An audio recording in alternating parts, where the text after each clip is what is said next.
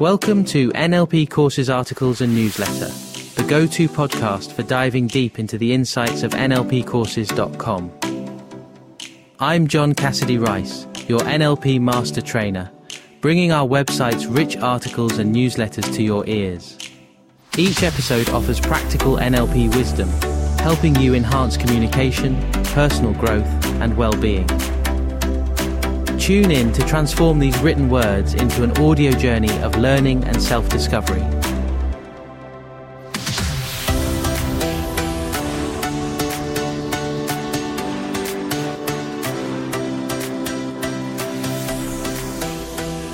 Da Vinci's Kitchen Chaos. Asked to design the kitchen for a great banquet, Leonardo da Vinci, 1452 1519, set about a master plan. What was meant to be a kitchen that ran like clockwork actually turned out to be a complete mess. The great ox, whose job it was to walk around in circles and drive the pumps that pushed water around the room, was not a tidy solution. Originally, this used to take ten men with buckets to make sure that the kitchen had enough water, and instead it took fifteen men to clean up after the ox. The kitchen furnace worked so well that it became too hot and fires broke out throughout the room. It wasn't long before the kitchen was in chaos. This was to have been one of Da Vinci's finest moments, and yet the project went far from well, but he learnt a lot from this fiasco. He was known by many as a renowned painter, but he was also a sculptor, architect, musician, mathematician, engineer, and inventor. He was driven by an unquenchable curiosity. But he was human, and Da Vinci made many outrageous mistakes. These were sometimes referred to as minor errors of a major genius, and importantly, he learnt from those mistakes. What wonderfully outrageous mistakes have you made lately? Have you ever listened to the jazz music of the famous Charlie Parker, 1920-1955, known as Bird? He was a highly influential jazz soloist and a leading figure in the development of bebop jazz, characterized by fast tempos, virtuosic technique, and improvisation. Although often said to be unsurpassed, when he played the saxophone, it was like a roller coaster of thrills, because at any moment he could slip and the wild ride would be over. Check it out now. If you think you may not like bebop, jazz do take a listen, strap yourself in and go along for the ride. Have you ever heard his music track called Breath?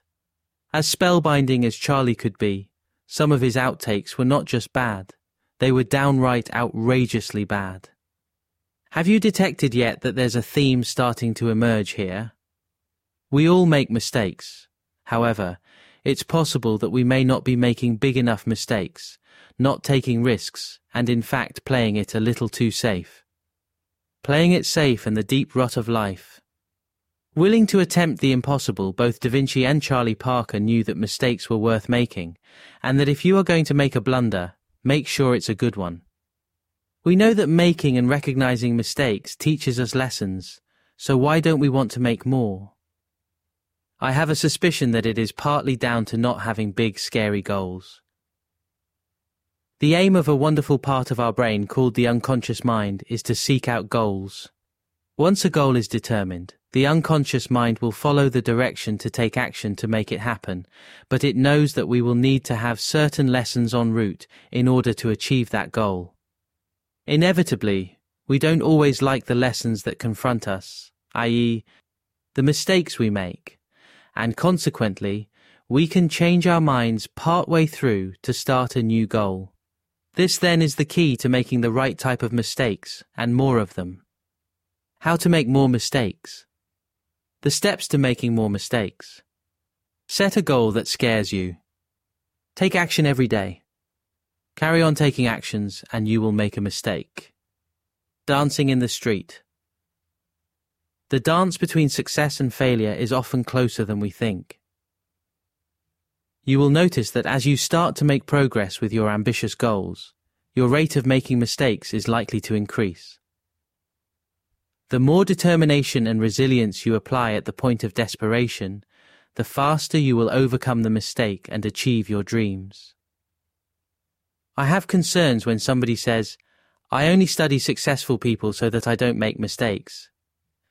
This is somewhat sad because there is no drive to take a risk and push the boundaries. Conversely, consider what would happen if we studied the mistakes of successful people. Do you suspect that this might increase our learning?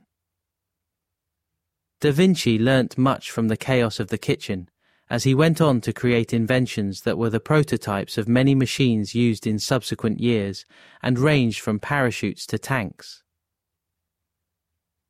Although a central figure in the development of bebop jazz in the 1940s, the legendary Charlie Parker continues to this day to be one of the most influential improvising soloists in jazz.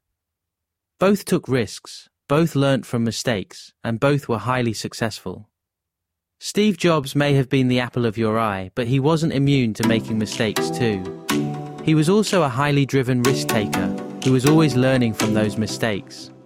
He once pronounced, I want to put a ding in the universe. So what do you think?